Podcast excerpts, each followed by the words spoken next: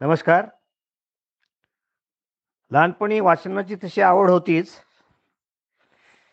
पण वयाच्या हिशोबाने जेव्हा बाबुराव अर्नळकरांच्या कथा वाचायची पुस्तकं वाचायची हौस होती तेव्हाची गोष्ट आहे की त्यांच्या एका कथेमध्ये एक प्रसंग होता.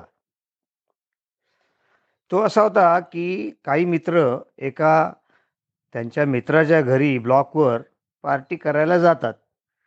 तो मित्र घरी नसतो बाहेर गेलेला असतो. त्यावेळची पार्टी म्हणजे काय?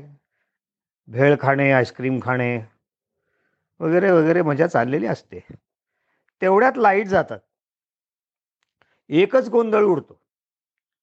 आपल्याला माहिती आहे लाइट गेले की कोण म्हणतो आता कसं होईल काय होईल? अरे दिसतच नाहीये.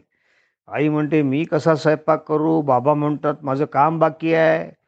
मुलं म्हणतात आता अभ्यास कसा करायचा? अशा प्रकारे जो तो आपली अडचण सांगतो आणि एकच गोंधळ घरात चालू असतो. तसं ते चालू झालं.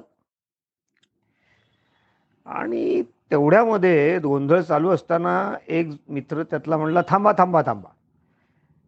गोंगाट करू नका गोंधळ घालू नका. मला माहिती आहे मेणबत्ती कुठे ठेवली आहे. आणि तो आतमध्ये गेला स्वयंपाकघरामध्ये. त्यांनी मेणबत्ती काड्यापेटी शोधून आणली. ती तिथल्या टेपावर म्हणा स्टुलावर ठेवली आणि ती पेटवली. ती पेटवल्याबरोबर त्या खोलीत लख उजेड झाला. सर्वजण शांत झाले.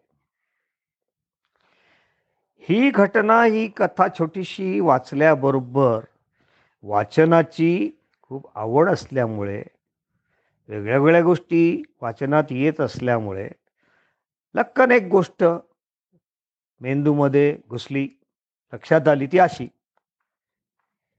की अंधार झाल्यावर ज्याला ज्याला प्रकाश करायचं आयडिया माहिती आहे कसा करायचा आहे माहिती आहे त्याने त्याने तो प्रकाश केला पाहिजे.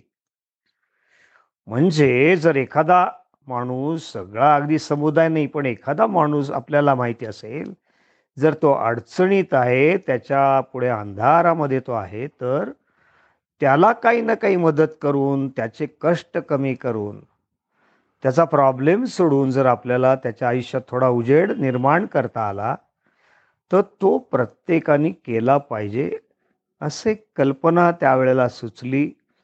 थोडीफार अंमलात येते का? त्याचा प्रयत्न मी करत असतो. बरोबर आहे नाही का? आपण अंधार आपल्याबरोबर दुसऱ्याचा पण दूर करण्याचा प्रयत्न केला पाहिजे. धन्यवाद.